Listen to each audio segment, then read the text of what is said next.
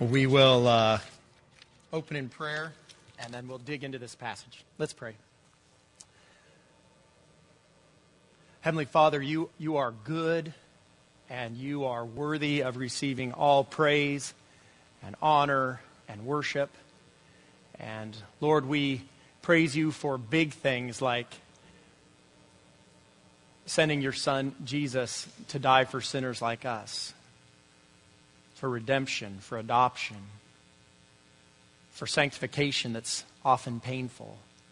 And Lord, we could also thank you for smaller things, maybe smaller just in our mind, but things like finances and how to best honor you with them, with possessions that we may have or may desire to have. Lord, for giving us the opportunity to live a life to glorify you, to have purpose in life that as we look around in our world, increasingly people are giving evidence that they do not have a purpose to what they're doing that has lasting impact. Lord, thank you for the opportunity to glorify you with brothers and sisters even this morning. In Jesus' name, amen.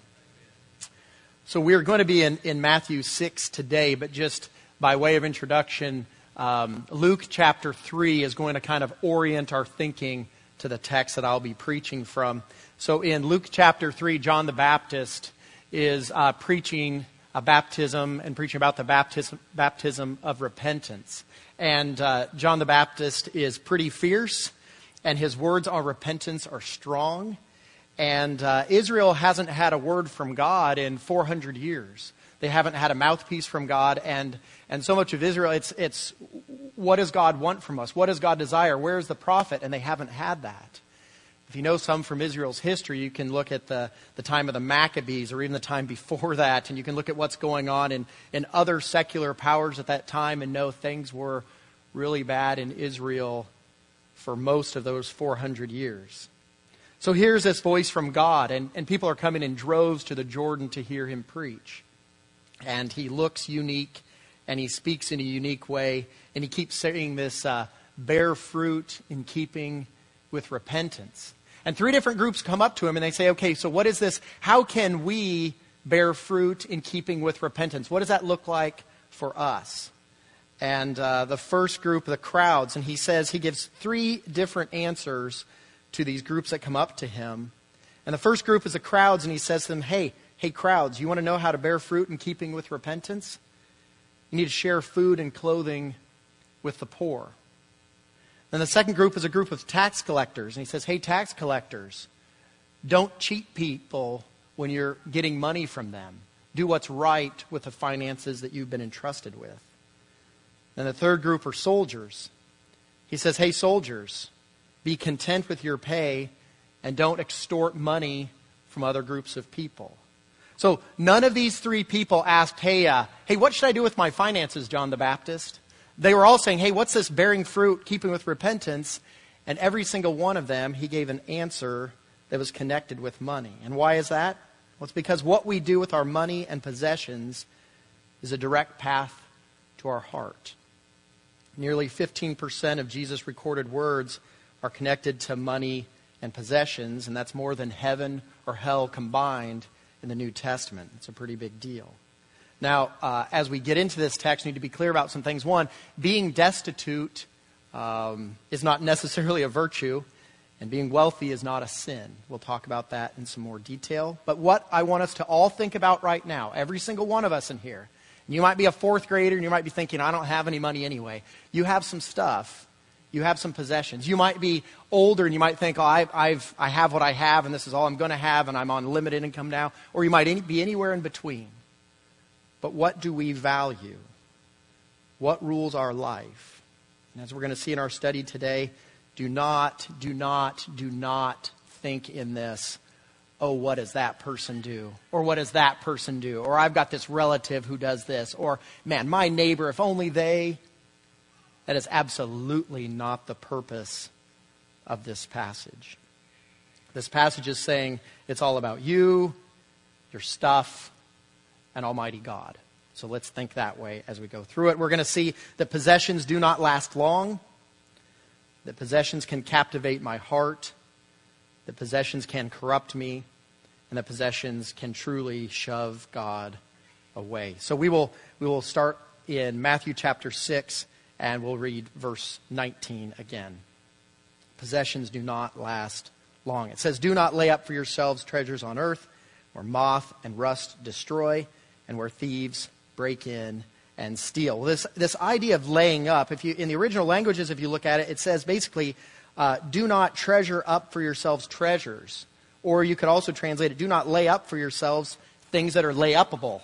So it's, it's the same, it's basically the same Greek word that is used there. So it's saying, don't lay up stuff. And that idea of treasure, we need to define that. That's, that's stuff that can kind of stack up. Most of your translations will say lay up, but it's stuff that can stack up. And so that would be you could stack up piles of money.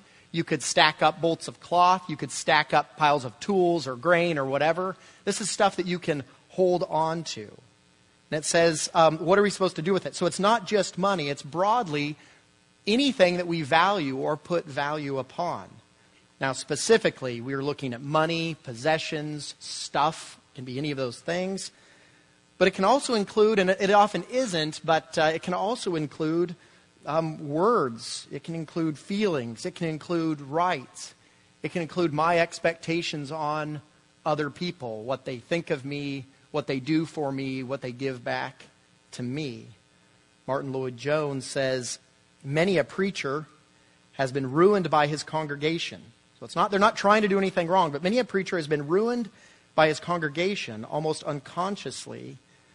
He's been controlled by the desire to have his people's good opinion and praise. And the moment that happens, a man is laying up treasure on earth. So, so think about that for ourselves a little bit. What things are we treasuring? What things are we stacking up? What things are we putting together? Think about what we value. Think about what we cannot live without, quote unquote. Think about what captivates us. Think about our checkbook. Think about a calendar that you might have on your phone or you might have on a wall. What do you do with your time? Think about what you do with the talents and abilities that God has given you. What does my day look like? That's the bank account that I'm putting my treasures into. So the question is why are we not to treasure? Is it because earthly things are inherently evil? Uh, Dave Owen preached last Sunday night, and he shared, hey, this idea of Gnosticism, where they were saying in the first, second, third century, hey, stuff is bad because it's here on earth, and so we want to do everything just at a spiritual level. Everything physical is wrong. Is that, is that accurate? No, that's not what it's saying. He's not saying, hey, it's bad because it's of this earth. He's saying, don't treasure it up because it will not last. And he uses this, these three pictures. He says, where moth and rust and thieves. That idea of a moth, you know, wrecking clothing, and moths don't actually wreck your clothing. They lay eggs in your clothing, and then the little teeny larvae that go up, they're the ones that pop holes in your clothing. So think about that next time you have a moth eaten anything. It's actually their little larvae that are wandering around in there. Then it has the idea of, of rust, or, or it, some translate the worm, or some, it's actually the idea of, of gnawing. And this could be you know, whether it's carpentry tools, farm tools, uh, weapons for war, it could be a, a stockpile of grain, what, whatever it might be at the first century, stuff can rust and fall apart, especially in a, a rainy context like we have here in Kentucky, not as much in a dry context in the ancient Near East. And then the idea of thieves. There's a lot about thieves in Scripture. You've got typically kind of a mud brick house where you could tunnel right through a wall. They could get right to your stuff. The idea of thieves is always fresh in our minds, too. Where I live in uh, Ohio County, we kind of regularly get little, little updates on who's stolen what, and it'll be, you know, I think a few days ago was a 40 foot motor home, but you think, where does one hide the 40 foot motor home that they steal? I, I don't know, but stuff's disappearing all the time. So this is not something that's just for the, the first century. This is here and now. And we all know that this is true. These things can get us as well today and other things as well. Stock markets can crash and housing bubbles can burst. Identity theft happens and natural disasters destroy. And that's here and now. And if you haven't had significant loss of something, I'm sure that you know those who have, and it could be coming for you as well. The stuff that we hold in our hands is not something we can say, I know I will always have here on this earth and certainly not for eternity. If we could think of it this way, if you, if you lived in Norway in 1943, 1943, beginning of 1944. And uh, Norway was uh, controlled by Germany at that time, and the Norwegians used uh, a, a monetary thing called the krone, and the krone was made of somewhat valuable metal. And when the Germans came in, they said, "Hey, we're gonna, you've got a new krone, and it's made out of iron. Uh, it's attractive and heavy." And, uh, and we'll pay, put our own stamp on it. And so you can use your, you're in Norway, you're a Norwegian, and you're using this, this little krone. It's made of iron now. It doesn't feel the same, doesn't look the same as the money you used to have. The tide starts to turn. We're 1944. The Germans, things are not looking good for them anymore. Hooray, hooray. Have I been stacking up my iron krone? I've got a huge pile of iron krone. Look at the size of this thing you would, you would not be doing that. You would be saying, these iron krone are going to be worthless when the Germans are gone, and it looks like they're going to be gone. Now, today, now, when I'm going to go buy bread, I need this iron krone. But I might not have it, have need of it in a month, or in six weeks, or in a year. So I'm just going to use what I need. I'm going to bless people with it. I might buy somebody else bread. I might care for others. I'm going to feed my family. Absolutely. But I'm not going to stockpile it because it's going to be worthless down the road. And that's really what Jesus is teaching right here. If we are just living for what we have in the here and now, and we're stockpiling up, it's a huge pile of iron krone that is going to be worthless down the road. And he wants us to think that way. He wants us to think like Psalm 49 that says, Be not afraid when a man becomes rich, when the glory of his house increases, for when he dies, he will carry nothing away. His glory will not go down after him. Nursing homes are filled with very wealthy and very poor. And regardless of being very wealthy or very poor, they're lying in a bed or they're in a wheelchair. They're all getting the same pretty bland food. They're all having somebody else bathe them and they're not going to live for forever in that nursing home. Wealthy or poor, we're not taking it with us. Randy Alcorn, in his book, The Treasure Principle, that I'd encourage anybody and everybody to read, I think it is a terrific book as far as our thinking on God, money, giving, um, has this quote. He says, You can't take it with you, but you can send it on ahead. You can't take it with you, but you can send it on ahead. And that kind of pushes us then to, well, what are these earthly treasures? Uh, the very next verse is going to talk about these earthly treasures, and it says, so rather than earthly treasures, what are these heavenly treasures? It says, but lay up for yourselves treasures in heaven, where neither moth nor rust destroys, and where thieves do not break in and steal. So, how do I lay them up, and what are these heavenly treasures? Well, we have to, we have to think about eternal reward, about reward that does not happen just or, or here on earth, but happens in heaven, in the new heavens and new earth. 1 Corinthians 2, verse 9 is one of those verses where you say, it's giving us this snapshot that's the size of, of a dime, and the full understanding of it is the size of this building. But in 1 Corinthians chapter 2, it says this But as it is written, what no eye has seen, nor ear heard, nor the heart of man imagined what God has prepared for those who love him. What does that look like? I, I can't say. We have a dime sized bit of information. But God has prepared something that's bigger and different than anything we can even comprehend reward in heaven.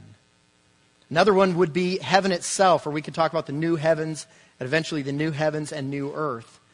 We chiefly get to be there with our Savior Psalm 16 says, In your presence there is fullness of joy. At your right hand are pleasures forevermore. Not for a short time, not for a little window, not, uh, it'll be good, it'll be fine, you'll like it. Like pleasures forevermore, more than we can comprehend or think. And then we have Jesus, the ultimate treasure. If you want to turn with me or just listen as I read to Philippians 3. Um, we have this idea of Jesus as our ultimate treasure. In Philippians chapter 3, Paul is talking, and he's been saying, Hey, I had historically, I was doing this. I had this kind of background. I had all the education. I had the lineage. I had the, the blessing from God. I had all this going for me. But in verse 7 of Philippians 3, he says this But whatever gain I had, I counted as loss for the sake of Christ. Indeed, I, I count everything as loss because of the surpassing worth of knowing Christ Jesus, my Lord. For his sake, I have suffered the loss of all things and count them as rubbish. Rubbish. I count them as trash, in order that I might gain Christ and be found in him, not having a righteousness of my own that comes from the law, but that which comes through faith in Christ, the righteousness from God that depends on faith. Do you see what he's saying right there? He's saying, Almighty God has worked wonderfully on my behalf in history. Look at, I'm, Paul saying, I, I'm Jewish. I've been given all these wonderful, helpful things, but it's not the answer. God has an impossibly high standard. God has expectations on my life. And as a human being, I think we can all agree with this. Certainly, Paul would echo this in multiple places in his writing. He would say, I'm a sinner. I've fallen short. I have sinned and I've sinned and I've sinned. And we could all agree with that. And, and, and, and what is the answer? Well, Almighty God sent his Son, Jesus Christ. And it says, I can not have my own righteousness, but I can have what some have called this, this alien righteousness. I can have the, the great exchange. I can have another's righteousness, as Pastor Keith said in his prayer, imputed onto me, put on top of me. Not just a little righteousness thrown my way, as some teach, but fully placed upon me, and my sin placed fully upon him, and I can be found, as it says in verse 9, not having a righteousness of my own that comes from the law, but that which comes through faith in Christ. Righteousness from God that depends on faith. And what is our response? Do I take this of my own? Do I trust in Him? Do I repent and turn and trust in Him as my Savior? Saying, I need your righteousness, take my sin upon you? It's a question we have to ask ourselves today. Can this treasure be mine? Oh, absolutely. Will you trust as Paul has done in the righteousness of Christ, in the work of Christ, taking sin upon himself? So, so those are maybe some of the treasures. How do I, how do I lay them up? I think that question needs to be asked. How do I, how do I get this type of treasure? Well, certainly we could look at things like, like godly character I think we can think of things like who we have shared the gospel with, who we have discipled, who we have reached out to and cared for. You think of those in the nursery right now taking care of children. You think of people teaching a Sunday school class for kids or, the, or a kids, kids program or kids study or something like that. You could think of reaching out at the nursing home. You could think of all the things that we might do as a church body in reaching out. Absolutely, those things are things that have eternal value. You could think of truth spoken to people as you represent God accurately. You know, it talks about uh, in the Psalms, a, a word fitly spoken is like apples of gold and pictures of silver. As we represent Almighty God, we are speaking truth to people. These are treasures that can be laid up in heaven. We can think of the fruit of the Spirit love, joy, peace, patience. We could go on. These are all ways to lay up treasure in heaven. And, and then Matthew 6 kind of gives us a little bit of a picture as well. It says, here are some, some good things to do. These are terrific things to do. But if you do them with the wrong motives, you're not laying up treasure in heaven. You're just doing some stuff. So, so that needs to be thought of too. So it's not just, I hear some things I want to do for God, which that's, that is an honorable, good thing to do. Uh, Ephesians 2.10 talks about we are his workmanship, created under him to do good works. That is good to do as believers. It's a way to worship. But if we are doing them as to be seen by others, it's a broken thing. And so um, in Matthew chapter 6, it says uh, in verse 2, it says, uh, when you give to the needy, don't make a big deal about it. So if you want this to be a treasure laid up in heaven, you're going to give, but don't make it all about you, the giver. Make it all about Him. So, in giving, uh, verse 5 talks about another way. Hey, when you pray, when you pray, don't make a big show about it. Look how long I can pray, or look how great I can pray, or boy, I'm so articulate. And, and none of those things are wrong. But am I making a show about myself when I pray? Or am I making it all about the one I am praying to? Laying up treasure in heaven. How about in, in verse 16? When you fast, don't look gloomy like the hypocrites. They disfigure their faces that their fasting may be seen by others. Truly, I say they have received their reward. He says, when you fast, don't make it about you, make it about the one that you are seeking to commune with in your fasting. Just some examples. So, so, so that is basically the idea of possessions not lasting long. And we can see there and there it'd really be our personal possessions. Earthly possessions do not last long. Truly, the possession of Christ lasts for eternity. Secondly, we're going to see that possessions can captivate my heart. It says in verse 21 For where your treasure is, there your heart will be also. Where your treasure is, there your heart will be also. I have a few, th- I, have, I have four thoughts kind of help our thinking or help the context of this a little bit for us. Um, so I have kind of four statements that I'd like to make connect to that. One, um, the Old Testament focus, I want us to think about that as compared to the New Testament focus. So that's not to say, oh, this, this division of, of old and new, you know, they're, they're completely, you know, they're completely dissimilar, dissimilar or they're butting heads with each other. But think about that a little bit. How is blessing typically connected in the Old Testament? It's often wealth, stability, children, lack of war, lack of hard things interacting with your life. We read a lot of that. You know, think think Abram in, in Scripture, think David, think think others. I mean, blessing is often connected to those things. I'm not saying that's never connected in the New Testament, but the New Testament has much more of a feel of personal sacrifice, uh, has a feel of we need to be wary of great abundance. Will it pull our heart away? A warning against pursuing wealth, warning against seeking earthly comfort, something that we all do. Um, so, Old Testament focus versus New Testament focus. Secondly, uh, 90% of Americans are rich by New Testament standards. Um, I heard a sermon a, a, few months back, and a pastor was probably somewhat annoyed at his congregation at that time, and he kept saying, You know, you Americans are so rich, or you Americans are doing this. And I was thinking, Well, I think he's an American too, actually. But um, if you've ever traveled outside of the country, you have seen that we have opulence in our country. Now, it's expensive to live here as well. Um, I have friends, and, and you might as well, in other countries, and they assume because you live in America, you're super rich, so can, uh, can you send more money? Can you send more money? Can you send more money? And, and often we, we do, or we try to do different things.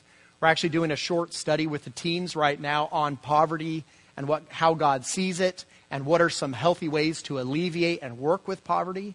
Knowing that, that Jesus himself says, hey, the poor you always have with you, but yet, what are the wealth of verses that say, hey, we need to care for those that are hurting? So we're trying to give them some context on that. But 90% of Americans are rich or very rich by world standards, certainly by New Testament standards. Uh, three, most humans are tempted to be captivated. If possessions can captivate my heart, most of us are tempted to be captivated. And maybe you are not, but if you're not now, you might be at a later time. And we need to think about that. If you are connected with people in a third world country, I know the first time that I traveled to a third world country and I got some friends there, got to know them a little bit, and I was shocked because I thought, well, this materialism that we fight in the United States is going to be so connected to here. And some people I was interact- that I was interacting with, they did not have very much, but their stuff was really, really, really important to them. Too important, frankly. And we can do the very same thing. It's not the wealthy are tempted to be captivated or the poor are tempted to be captivated. All humans are tempted to be captivated. All must fight. Fourthly, the focus must be on me and not the other guy. And I know I referenced that earlier, but the question who held the money bags for the disciples and Jesus? And we know it was Judas. So if, if, if we as a church were in charge, we said, hey, let's find somebody to be in charge of the finances at our church, we wouldn't look for Judas. We wouldn't give Judas a money bag and say, hey, do your thing. But there's no, there's nothing in Scripture that says that he was ever stopped and he was cheating with the money. Judas was stealing the money. And did Jesus know? Absolutely. Did he do anything to stop it? There's no record of it. Does that mean we should just do things willy nilly with the finances of a church? It doesn't. But it does tell us something that there should be a real focus on me personally with finances. And that God is not limited by somebody else's sin with finances or this person's decision here or there. He allowed Judas to be in charge of the finances. Which reminds us I need to personally look at my own face in my own mirror and say, How am I pleasing Almighty God? And I do not need to be spending time quibbling over what somebody else may or may not be doing. I need to say, What does God desire for me? And what it does is it shows um, these possessions, and what we do with them shows where our heart truly is. I have this quote from John Stott that I think is terrific.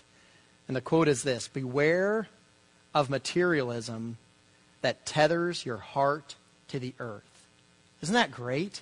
You picture a leash and it's holding me down to the earth. Materialism, beware of materialism that tethers your heart to the earth, holding me down right here when I should be focused on my Savior. So possessions can truly captivate my heart. Possessions also can truly corrupt me. And we'll move pretty quickly through these last two. These are, these are kind of really 22 and 23, and then verse 24, really two illustrations to help us understand what he has talked about in the previous few verses. And it says in verse 22 and 23 about possessions corrupting me. He talks about the eye, and he says this. Says, The eye is the lamp of the body. So if your eye is healthy, your whole body will be full of light. But if your eye is bad, your whole body will be full of darkness. If then the light in you is darkness, how great is the darkness? So it's kind of a confusing, those are a confusing couple of verses. You can read them over a few, a few other times this afternoon. But the eye basically is this if you can see, you can bring light in and you can have understanding. I can see a group of people, I can see a room, I can see light in the parking lot. And it gives me understanding to my whole body. If I am blind, I can't see any of that. If I can see nothing, I don't have any of these visuals. I don't have any light, as it were. I don't have any understanding of what's going on in here. And he says, if your light is really darkness, you're a mess. He's basically going back to the idea of if you're calling good evil and evil good, how, how rotten is this? How, how broken is this? If you say you're serving God, but really you're just serving stuff, you've got a really, really broken situation, complete disaster. And the, the rich young ruler is really a good illustration of this. So the, the rich young guy, he goes up to Jesus and he says, Hey, what do I need to do to have the kingdom? Or what do I need to do to have eternal life? And Jesus says, Hey, have you, have you been following the Ten Commandments? Not giving us the rule of, of obeying a bunch of things is going to get you into heaven, but rather saying, if you were a serious Jewish young man at that time and you said you loved God, well, then you better have an understanding of wanting to do what pleases Him, and He is pleased when you go through the commandments in the Ten Commandments right there of Jesus saying, Hey, have you committed adultery? Have you done this? Have you done this? You are seeking to follow God. And you know the story that the young man says, I've done all of that since I was a kid. I've followed that. And Jesus says, Hey, I want you to take all you have and sell it, and I want you to give it to the poor, and come follow me, and you'll have the kingdom. You'll, you'll be with me. Let's go. Let's do this. Now, Jesus knew his heart. He knew what this guy was worshiping. And for you, in and of itself, it might not be that. But whatever we have a tendency of putting our treasure in, Jesus certainly knew his heart and said, Here's your problem. You are worshiping this, and you are not worshiping me. The young man loved money, and secondly, he wasn't willing to part with it. It was his. Now, now wealth is not the problem. We can think of the, uh, the woman that anointed Jesus' feet. She breaks this alabaster jar, pours it on his feet. It might be a year's worth of wages that that jar would have cost. And Jesus doesn't say to her, hey, you shouldn't be having that in the house. How dare you have fancy oil in your house? You should get the Walmart brand or what. He doesn't say that. There's nothing in there. In fact, the disciples were saying, How dare she do that? Could have sold that and given the money to the poor we know the story. He says, hey, she's going to be known forever because of what she has done. She has worshiped or anointed me. So the wealth is not the problem. Uh, we could think of the woman who anointed Jesus' feet. We could think of Joseph of Arimathea, who allowed his burial plot to be used by Jesus. We could think of some of the wealthy women that financially helped Paul in his missionary journeys. Jesus, we could have some of the same as well with his disciples. So wealth wasn't the issue, is what we are doing with it and how we look at it. We're all familiar with 1 Timothy 6, where it talks about the love of money is a root of, root of all evil. Not money in itself, but the love of it can corrupt me. And then the second illustration would be that possessions can shove God away. We've seen how they could corrupt me, but they can also shove God away. His second illustration in verse 24, uh, Jesus says, No one can serve two masters, for either he will hate the one and love the other, or he will be devoted to the one and will despise the other. You cannot serve God and money. Or sometimes the word mammon is there, and mammon is not just money, it would be all the possessions, all the things, all the material blessings that you may have. And the idea there being if you were under the direction of another and, and potentially if you're a slave and you had an owner over here and you had an owner over here and the owner over here is saying i want you to go out today and i want you to do this and this and this. And this owner over here is saying i want you to go out and do this and this and this. And you're saying i can't be in two places at once. And this one says i own you. You do what i say. And this one over here says i own you. Do what i say. We know how broken that is. That's impossible. That can't happen. If you've ever been in a job where you had two bosses and they were both telling you either too much to do so you couldn't get it done or they were telling you competing things and you're thinking i can't keep you happy. I can't nobody is happy. This is an unworkable situation. And that's what jesus is saying here. You cannot you cannot serve god and money. Romans chapter 6 and we won't get into the, the passage but romans chapter 6 talks about us being slaves of righteousness there's multiple places in Scripture it talks about us, being, about us being a bond slave of Christ. We can't be a bond slave of Christ and worship our money as well.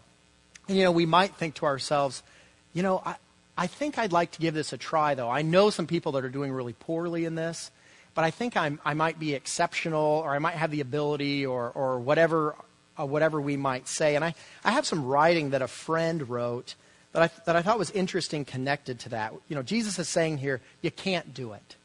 You cannot serve money and serve God at the same time. It cannot be done. And we can at times think, well, I'd like to give it a try.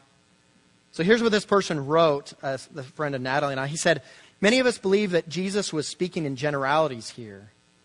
We know that Scripture, we know what Scripture says about money, but we think it's only true for most people, not exceptional people like us.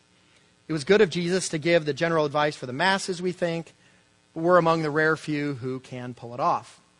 Most people can't have treasure on earth and keep their hearts focused on heaven, but we can. Satan knows that we like to think this way, and he likes it too. It's a form of pride, and it opens us up to him. And he goes on to say, Remember, God says it's impossible to pursue both. We will either aspire to God and his value system, or aspire to the world and its value system heaven culture or, earth culture, one of, or the other. So humble yourself before the Lord. Believe He knows more about these matters than even an exceptional person like you. Submit to His wisdom and His lordship. Determine to seek only Him. Possessions truly can shove God away.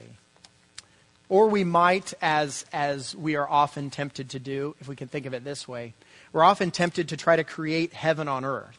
And I, and I know I have done this and do this, and I'm sure many, if not all of you, have done it or do it as well. And we can say this I want to live in a world as a Christian where there's not hurt, where there's not pain, where there's not death.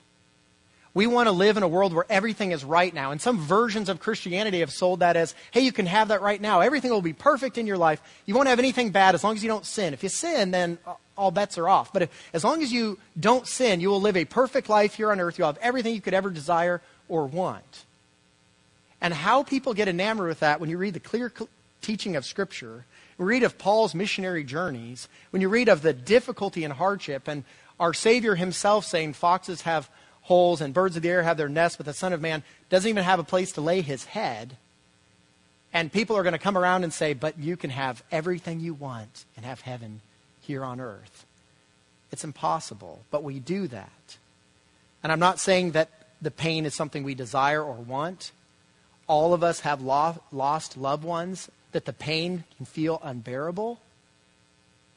But that is part of the human existence here on earth. And there is a reason that we are looking to a, for a future and a hope. We are looking to a new heaven and a new earth.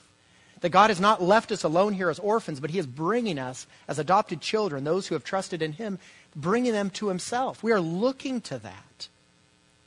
But it's not going to happen here. In this world, you will have trouble. And we cannot try to create heaven here on earth, really subverting what God has planned for us. We sometimes want everything we desire. And if, if there's an example of that in Scripture, we could look at Solomon. The guy had everything you could humanly ask for. And what does he say? I tried this, I tried this, I tried this, I tried this. And what does he say? Vanity, vanity, it's all vanity. This pile of crone here on earth, it's just iron. It's a pile of iron. We want treasure that is eternal.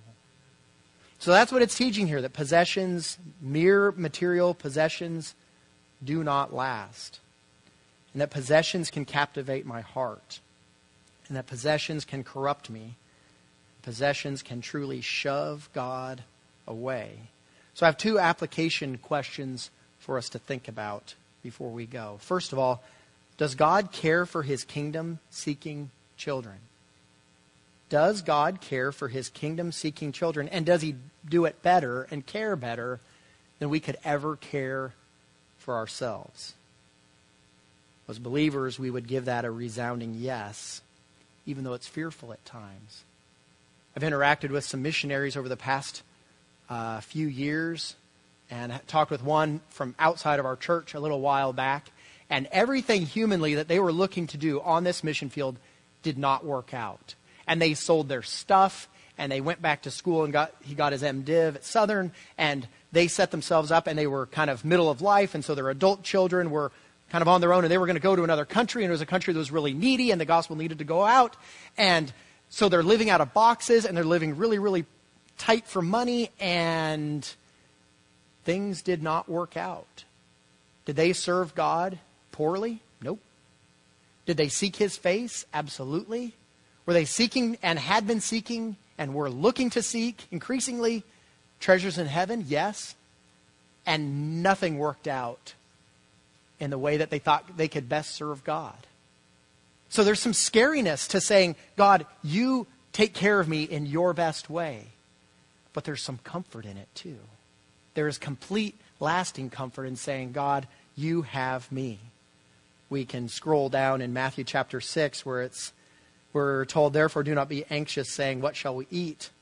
Or what shall we drink? Or what shall we wear? For the Gentiles seek after all these things. And those are good things. Those are right things to have. None of those are wrong. We're not condemning any of that. It says, And your heavenly Father knows that you need them all. You need those three things. But seek first the kingdom of God and his righteousness, and all these things will be added to you. So, does God care for his kingdom seeking children? Absolutely. Second question, application question How can I be abundant with my possessions? Uh, we probably have a, a, second sermon coming on that down the road because um, there's a lot of things that I would like to talk about at a, at a practical level, and so I would probably do that down the road. But if we could think of this, Luke chapter 12 has the idea of being rich toward God. There's a lot in that statement. There's a lot about what I do with my time, with my possessions, with the idea that I can use what God has given me to being rich toward Almighty God. The idea of a steward with our time and ability and possessions. How about even in giving, church, missions, the poor with the hurting, orphans, widows, foreigner in our midst? We have opportunities to please our Almighty God. And not just do some things to keep a church building running. We can do things with eternal value. Say, God, this is my gift to you. You have abundantly blessed. What an opportunity to live life and have treasure for eternity in heaven. Let's pray. Heavenly Father, this is a passage that we all fall short in this is a passage where we are reminded. And Lord, for the majority of people in this room, they've heard sermons on this, they've studied on their own, they have thoughts on it. But Lord, as, as failed, fallen, sinful children of yours, we need the reminder of what am I doing with my time? What am I doing with my possessions? What am I doing that, has, that is eternal in value? Lord, let us be a church that makes much of you, that glorifies, that magnifies your name in what we do with our possessions, with our stuff, with our time. In Jesus' name, amen.